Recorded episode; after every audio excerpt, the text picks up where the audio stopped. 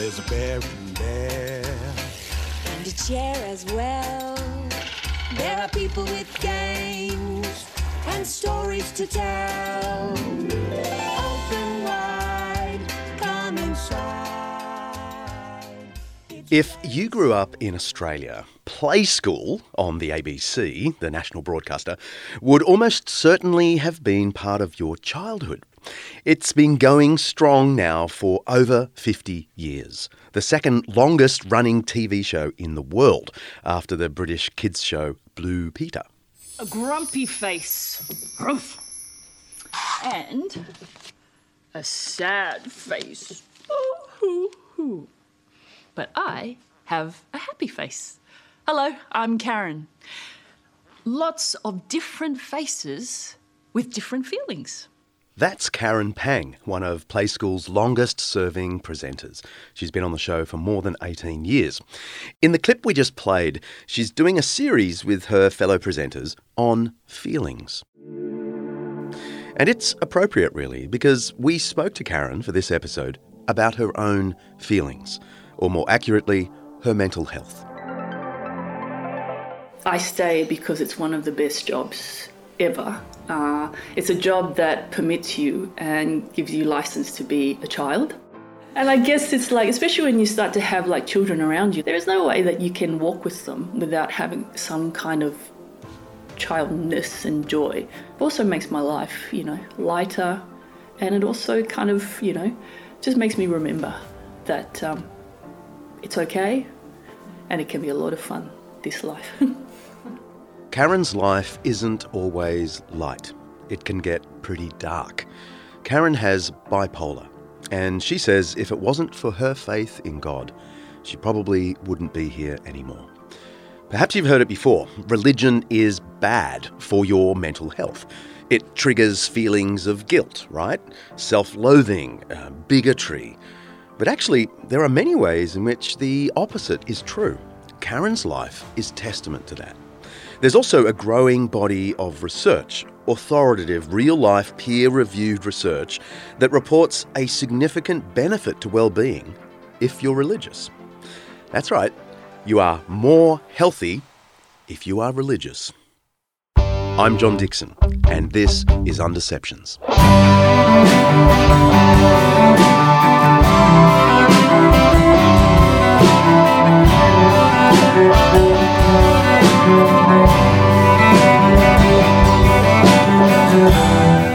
Undeceptions is brought to you by Three Views on Christianity and Science, a new book from Zondervan Academic. Every week at Undeceptions, we explore some aspect of life, faith, history, culture, or ethics that's either much misunderstood or mostly forgotten.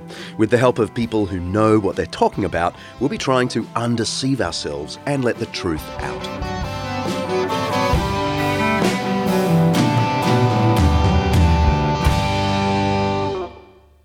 Before we go any further, just a warning that today we're talking about mental health and suicide. If you're struggling at the moment, you can get help by calling Lifeline in Australia on 131114. In the UK, the Samaritans on 116 123. And in the US, the National Suicide Prevention Lifeline on 1800 273 8255. Be safe. God bless.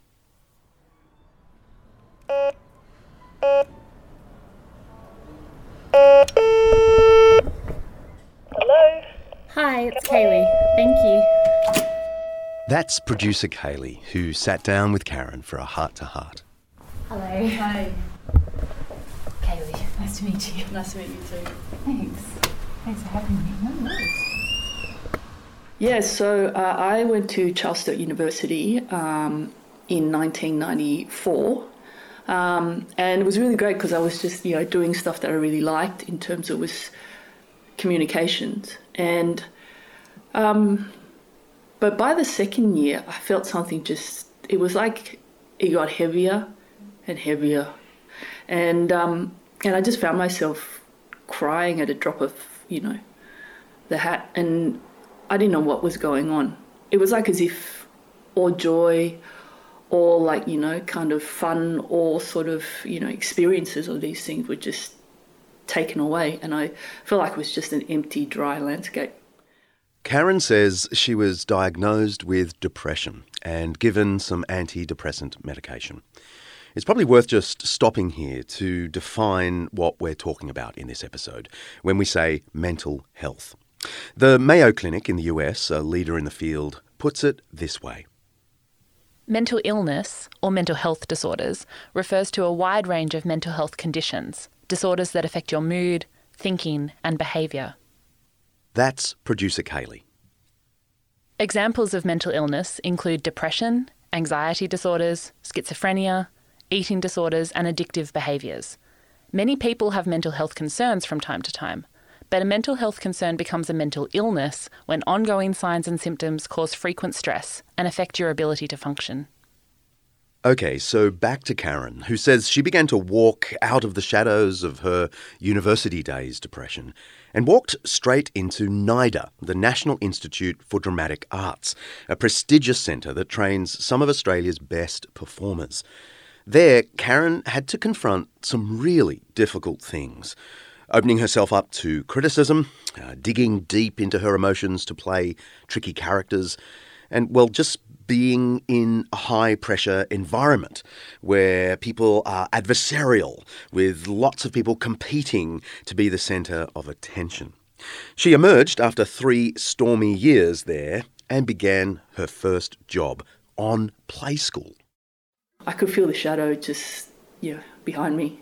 Um, so yeah, I went into work, but then I hit like about 25, 20, yeah, 25, and things got really weird. Um, I started to just, you know, things just really deteriorated. Um, and I started to lose track of, you know, um, time and I started to just, it was like I couldn't sleep. Um, and I, I, could hear like stuff in my ears, like some noises and stuff like that. And it was just, um, and I just felt like I was, the adrenaline was constantly just overflowing and, um, and I just couldn't get rid of it. You know, I was moving all the time because I couldn't keep still. I'd stay up drawing like these pictures continuously. And um, it really started to get out of control. Um, and there was points, got to a point where, you know, I just, just felt like if I tried to, I don't know, step up, you know, on the third floor and jump, would I die? Like, or can I just try it and see what happens? Like things were still like really starting to blur reality and what was going on in my head. In the end, I went into hospital and they found out that I had bipolar. So that was my first hit of uh, what a serious high looked like, and it took quite a while for me to come back down. Bipolar is a type of depression. Um, and it is really a um, it's a chemical imbalance. That's Lyn Worsley, a clinical psychologist based in Sydney.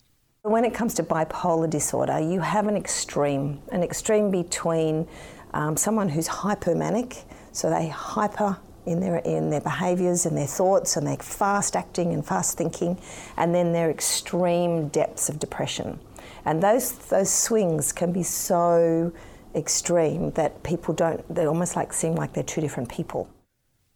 When Karen was admitted to hospital and told she had bipolar, she ended up staying for almost three months.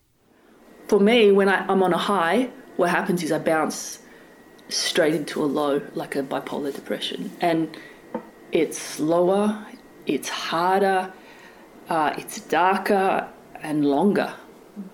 Uh, it takes like generally, you know, for me, it took about you know six to eight weeks before I could even start to, you know, think about or be in a place to um, accept sort of, you know, okay, how are we going to do this? The clarity to have that even small clarity of going, okay, you know, um, so what are we going to do? Um, and actually accept help and also to be able to even want help.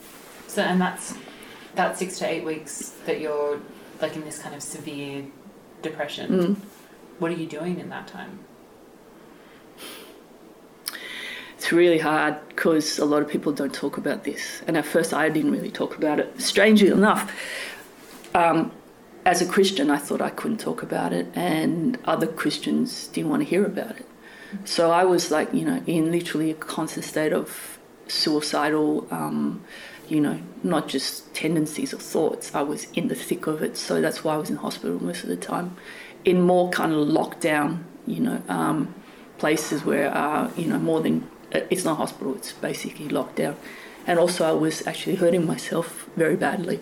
That's what's happening in that phase. And it's like a cloud. Um, a really, you know, sort of um, deep fog. Yeah.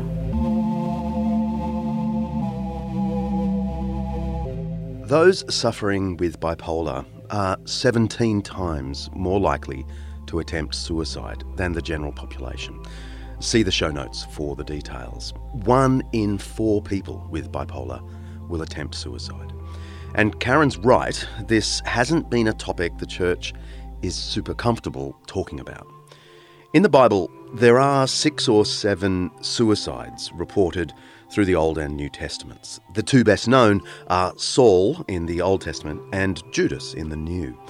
King Saul, who reigned in the 11th or 10th century BC, ended his own life to avoid dishonour and suffering at the hands of his enemies, the Philistines. In the New Testament, Judas, who betrayed Jesus, commits suicide after handing Jesus over to the authorities. There are two quite different accounts of his death, you may know, uh, one in the Gospel of Matthew and the other in the book of Acts. Check out the bonus content from last season's Bible Mistakes episode, where I speak with Craig Blomberg about whether these accounts are contradictory. Still, however Judas died, it's clear he took his own life. Augustine of Hippo, also known as Saint Augustine, writing in the 5th century, addressed the ethics of suicide in some detail. A theologian and philosopher, Augustine wrote in his book The City of God that suicide violated God's commandment against killing and also the command to love one's neighbour as oneself. You can't love yourself if you want to kill yourself, the argument goes. Augustine actually goes a bit further than that and says that suicide is an attempt to completely escape suffering when the fact is Jesus himself has given us a model uh, of what it means to patiently endure suffering. It is clearly monstrous to kill oneself, Augustine wrote. The later church continued to condemn the taking of your own life. Some even argued that it is an inherently unforgivable sin, because in the nature of the case, there's no opportunity to repent of that sin. The result, sadly, is that various church councils through history declared that anyone who ends their own life can't have a Christian burial.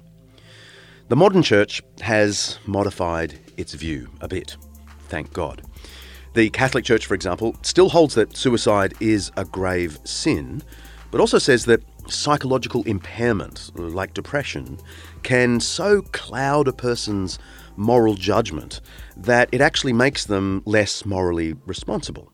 The Catholic Catechism, which is the official Catholic curriculum, reads We should not despair of the eternal salvation of persons who have taken their own lives. By ways known to Him alone, God can provide the opportunity for salutary repentance. The Church prays for persons who have taken their own lives. Protestants, like myself, uh, don't believe in praying for the dead, but most of us share the same sentiment about the possibility of God's grace toward those who have taken their own life. The Church's teaching on suicide has been mixed through history. But there's more to say. Christian teaching on the immense value of life seems to have had a measurable impact in saving lives.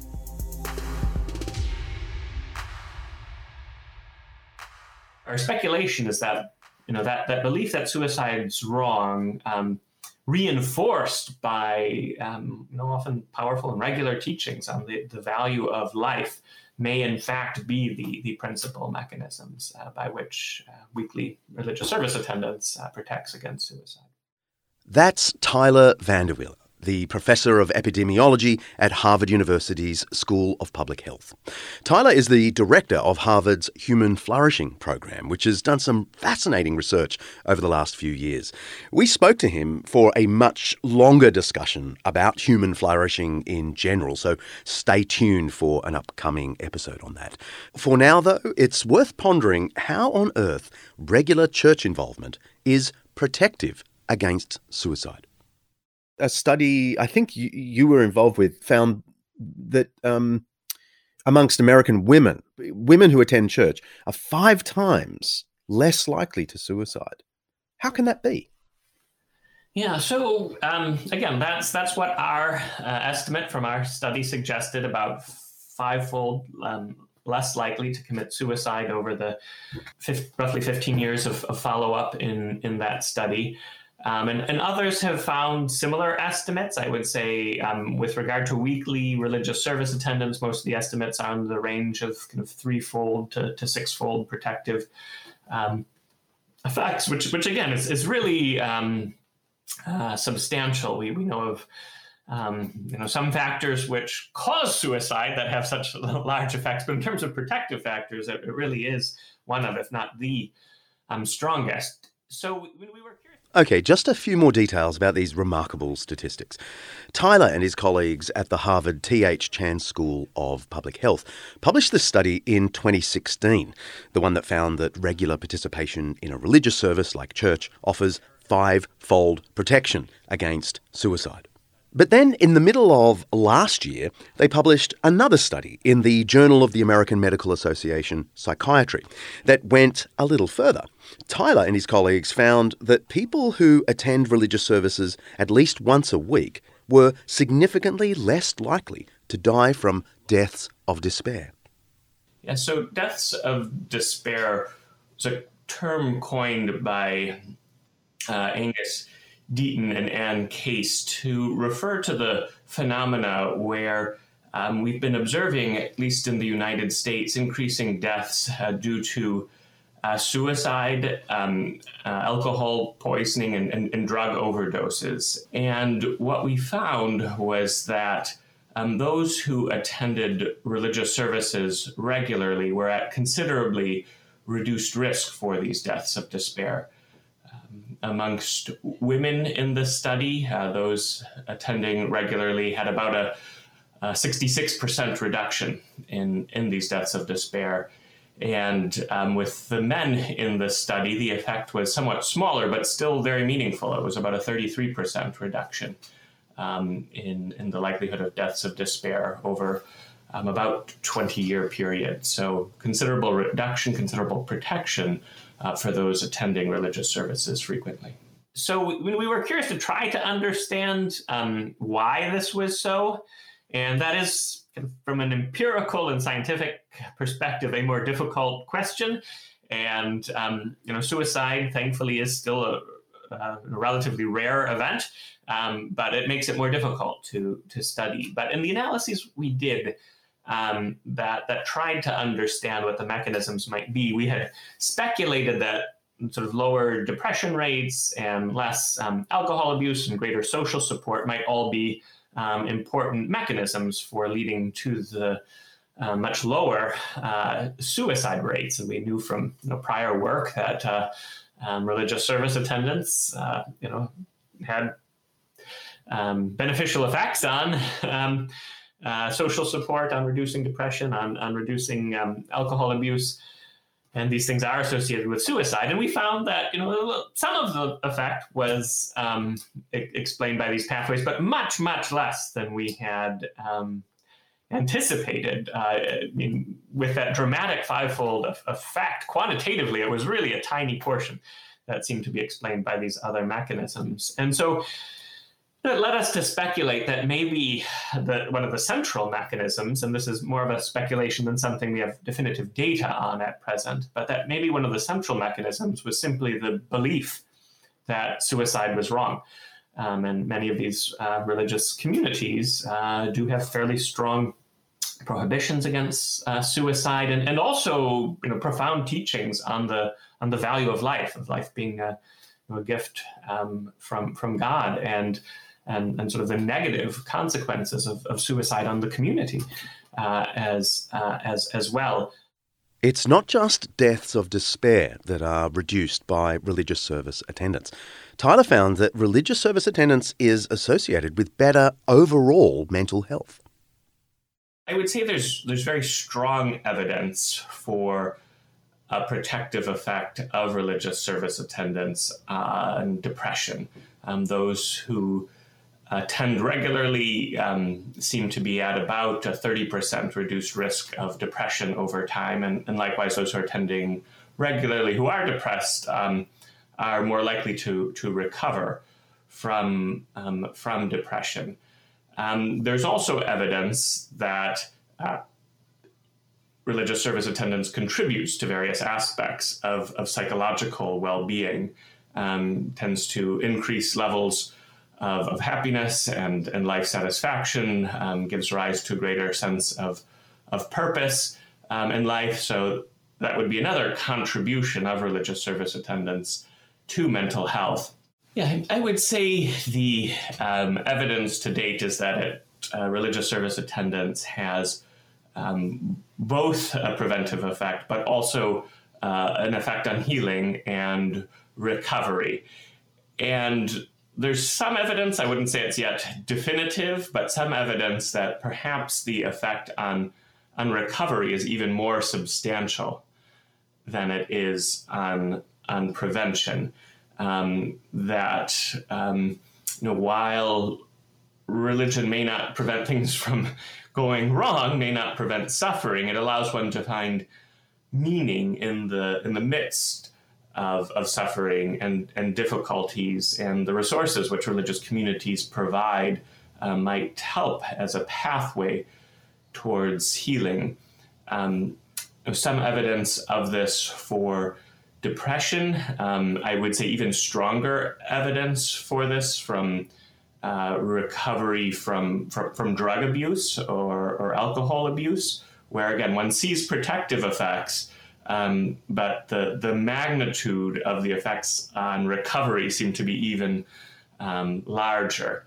Religious communities really have an important and powerful role to play in healing and in recovery. The prevailing idea for many is that religion is bad for you. But the evidence just doesn't support that. It strongly points in the other direction. Tyler VanderWeele is a leader in his field. He's not just heading up the Human Flourishing Project at Harvard, he is a methodologist and statistician. He has an added interest in making sure his research holds up. So we asked him, what about reverse causation? Isn't it possible that only healthy people end up going to church in the first place? The only way to properly address this is to collect data repeatedly over time, both on an individual's health status and on an individual's religious service attendance. And then you can begin to look at do the changes in religious service attendance precede those in the changes in health, um, or is the reverse the case? Um, so we, we essentially control for early levels of health um, when looking at the potential effects of religious service attendance on subsequent health and well being. Um, and this, this helps rule out that possibility of reverse causation. Tyler's team isn't the only group of experts that have found these positive connections between religion and mental health. The Oxford Handbook of Religion and Health provides a comprehensive meta analysis of all published studies on the association between religious involvement and medical and mental health. The findings are extraordinary. Well-being 78% of more than 300 studies report a positive association between religiosity and well-being. Hope 73% of 40 studies report a positive association between religiosity and hope. Optimism. 81% of 32 studies report a positive association between religiosity and optimism. Meaning and purpose. 93% of 45 studies report a positive association between religiosity and one's sense of purpose and meaning. Social support. 82% of 74 studies report a positive association between religiosity and one's sense of social support. Depression. 61% of 413 studies report lower rates of depression or faster recovery from depression in religious individuals. Suicide. 75% of 141 studies report that religiosity is associated with less suicidal ideation, fewer suicide attempts, or fewer completed suicides. Because all of us do have ups and downs, so you can imagine all of us just having a normal wavy line that's between two points on a spectrum. And those That's Lyn Worsley again, back to talking about bipolar. um, someone who has um, different types of bipolar, but some people would have an, a, an extreme that would go to a point of them making rash decisions, spending money too quickly, um, uh, spending money inadvertently without even thinking it through, uh, going and, and taking out a new business. Um, without even thinking about it or understanding the consequences, making massive decisions, proposing to someone, um, going somewhere on a long road trip without thinking of putting petrol in the car, and you know, just none of those. It's almost like an impulsive behaviour, um, and then to be caught out by the extreme of having depression in absolutely low mood um, a couple of days later. So that's cyclical change. Some people can have the hypomanic behaviour for you know weeks on end, and then they crash. Some people might have it for you know 10 hours, and then they crash, um, and then they cycle back again. So there's particular medication that is used for bipolar, and a particular type of treatment. Um, psychological treatment to help people to manage their highs and their lows and training their brains to, to try and regulate their emotions because it's such an extreme of that. It's turbulent, you know, because people kind of think that it's only just the yay, but it's also the other side where you swing right to the other side, and it's ex- extreme sort of like you know, kind of yeah, emotional, you know, roller coaster. Yeah. And then you fall into this the trap of being literally identified, and you yourself, you you know, that is your identity. You know, I am bipolar, I have mental illness, and um, it's a very it's a very tight place and very you know um, in terms of you're very lonely in that space um, because you start to get defensive you start to get like you know you, that no one understands you or no one sort of like knows how what it's like Tyler VanderWeele's research is all about public health. He deals in the statistics that help us improve the health of entire communities. And yes, at that macro level, religion is good for us. And it's not just on the grand scale that we see this, it's personal. We're so grateful to Karen Pang for sharing her story with us. But after the break, it gets a little more personal for me.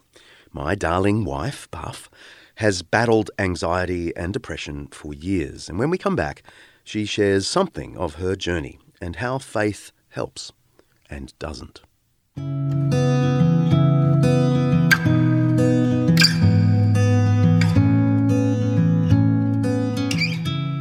This episode of Undeceptions is brought to you by Zondervan Academic's new book, Three Views on Christianity and Science. Whether science and faith can play nicely together in our modern setting is a favourite topic of ours here at Undeceptions. Uh, we've devoted plenty of episodes to it already, and we have plans for more. And actually, one of our previous guests is a key contributor to this new book. Alister McGrath argues that though the natural sciences and theology function differently, they can and should inform each other. But there are other viewpoints on this topic too. Michael Ruse argues that science and religion operate independently, keep out of each other's way. They seek answers to different questions by different means. And then Bruce L. Gordon argues that science, philosophy, and theology all contribute to our understanding of reality. The question of Christianity's relationship with science isn't going away.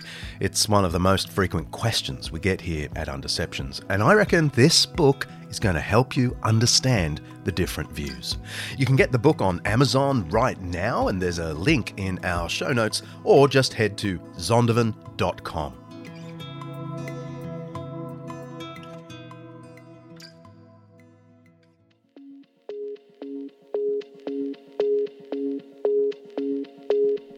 Right now, 2.2 billion people can't access water that is safe to drink. It's an extraordinary figure.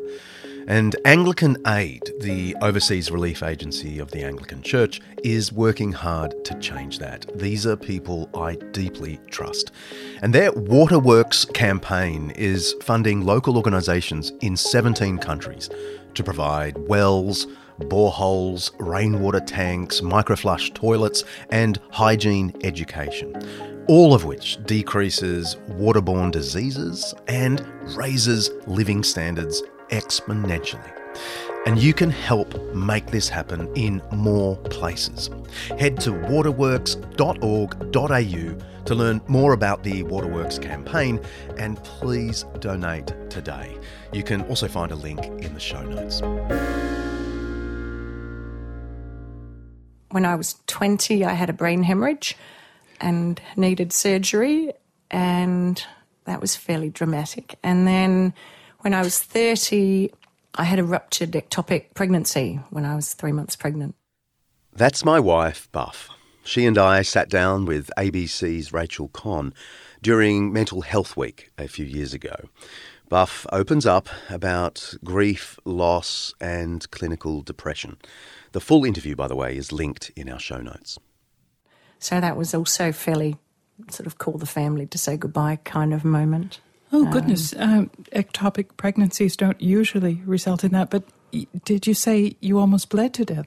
Yeah, but it was all internal. It was in my stomach, so I had no, they didn't know what it was. After the brain surgery, I, which was in my frontal lobe, which in hindsight would say maybe was the start of some mental health problems, but I was never diagnosed. And then I had a, when we had the children, I had what was, they didn't diagnose it as quickly as they might this time, but I was described as having a, a definite detachment from the children and um, which now people would jump on and say, oh, postnatal depression or Right. something. But back then it wasn't quite so um, clear. And then we moved house, and so it all just gets lost.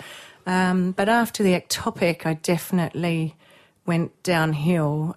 Into a kind of depression? Yeah, yeah, definitely. And just crying all the time and one, you know, almost wishing I hadn't survived and, and just feeling, I, I was just all over the place. And that was when I first started on the, on the track of being diagnosed and medicated and dealing with all that sort of beginning of that journey. So you're still on medication? Oh, yeah. So that that um, that faith experience, if you can put it that way, uh, that you had when you were there in the surgery, almost near death, uh, has not sustained you, or I, I- mean, that is to say, faith hasn't fixed you. Oh no. I was saying this to John the other day. I said it's so funny how it it really fixes me every day, but it doesn't fix me. It's a curious it's a, a, a tension there. I don't always understand myself. I don't know if you have any It's uh, not insights there. No, faith doesn't fix. Definitely not. Christianity doesn't offer a fix to every ailment. In fact, the New Testament speaks of our groaning in this world. It goes on to say that the world itself is groaning. The better way of thinking about all of this is that biblical faith sustains us in a real and profound way. It tells us there's more, there's another perspective that can anchor our lives when we feel at sea. And if you talked to any of Buff's friends, they'd say her faith sustains her in remarkable ways. In the midst of the worst bouts of depression, when she doesn't want to get out of bed, she has this amazing ability almost to laugh at herself, to detach from her feelings, not in a negative way, but by reminding herself that she's not the sum of her emotions. She is objectively loved by me and the kids, uh, but also by the Creator. And so we end up praying through it all. We almost never pray nowadays for healing. We've just decided we're going to walk with a bit of a limp, calmly, peacefully, often joyfully, with a limp. Faith isn't a fix, it's a steady ground to walk on, even when you're walking through the darkness.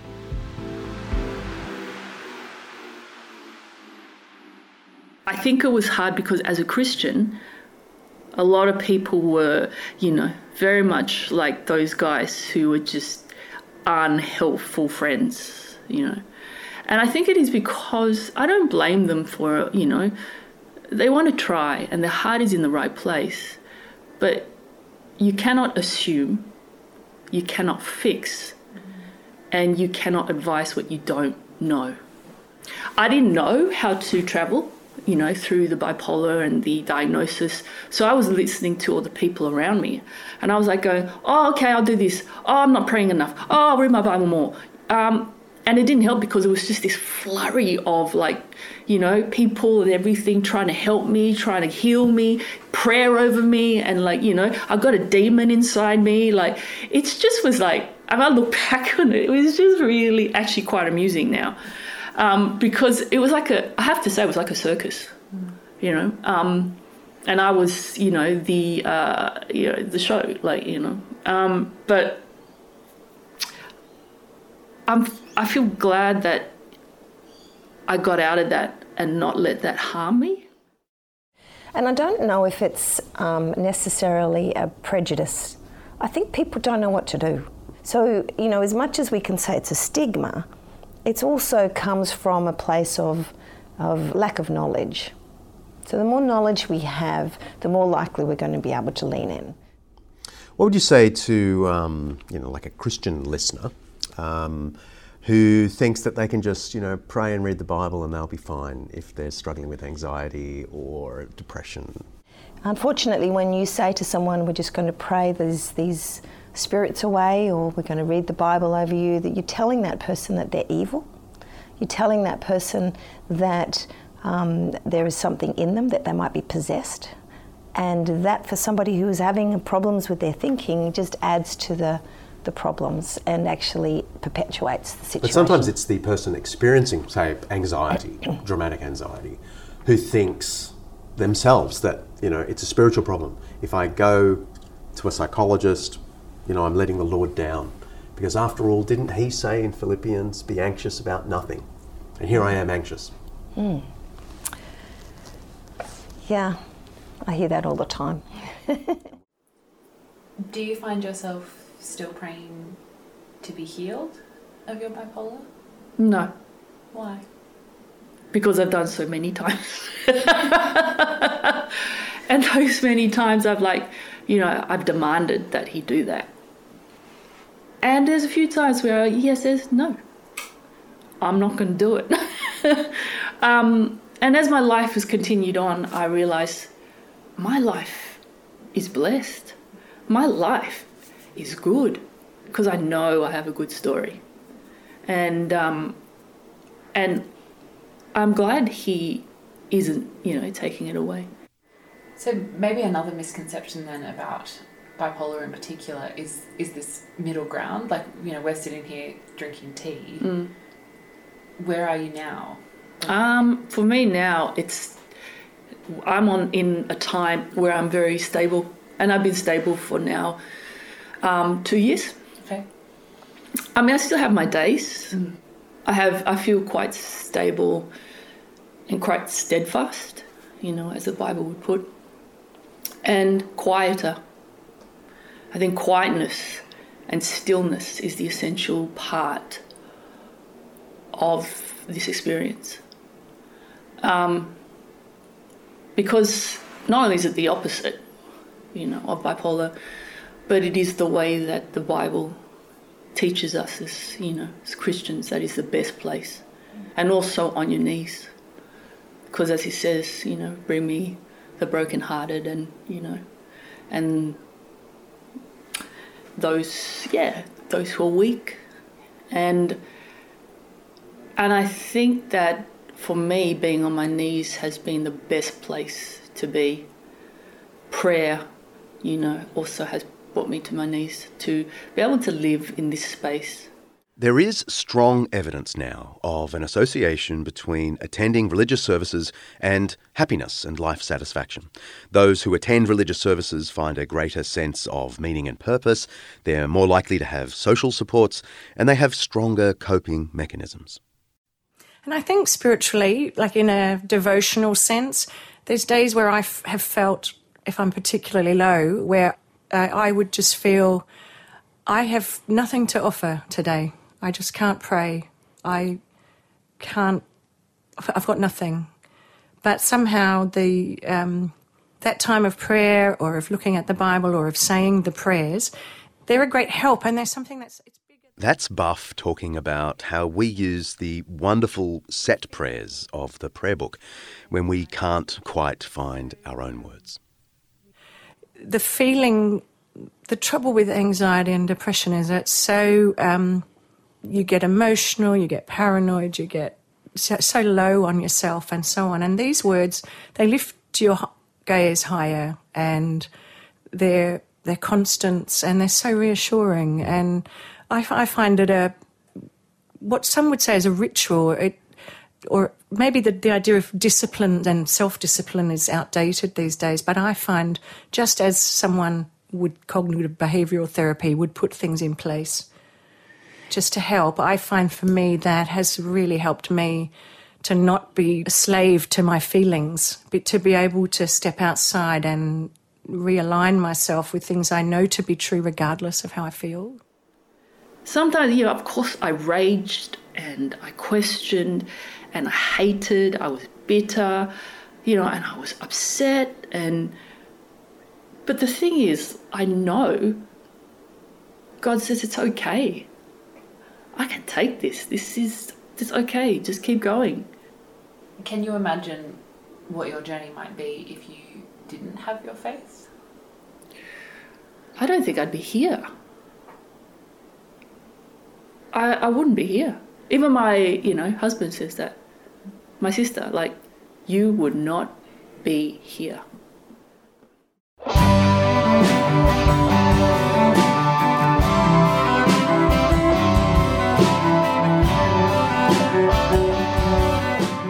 If you're struggling right now, you don't have to do it alone. If you or someone you know needs help, here are some excellent services ready to talk right now. In Australia, go to lifeline.org.au. In the US, suicidepreventionlifeline.org. In the UK, go to samaritans.org. Have you got questions about this or other episodes? I'd love to hear them. You can tweet us at Undeceptions, send us a regular email at questions at undeceptions.com, or if you're brave, record your question for the show by heading to undeceptions.com and click record. While you're there, check out everything related to this episode and plenty of other bonus content. And if you feel like helping out the larger Undeceptions project, please click the donate button, a really large donate button. We still haven't quite worked out how to cover all the costs, even of this podcast, let alone the wider writing and speaking associated with it. So your support means a lot to us. Your response last season was amazing. Thank you. Any amount is deeply appreciated. And if you like our show, check out With All Due Respect by Megan Powell du Toit and Michael Jensen. They talk about contentious issues without killing each other. They're part of the Eternity Podcast Network. Next episode, we're going for guilt. Yes, a whole episode on guilt. Is it morbid self flagellation? Was Freud right that it's a kind of neurosis for which we need therapy? Many think so, but I'm going to try and convince you that guilt is good.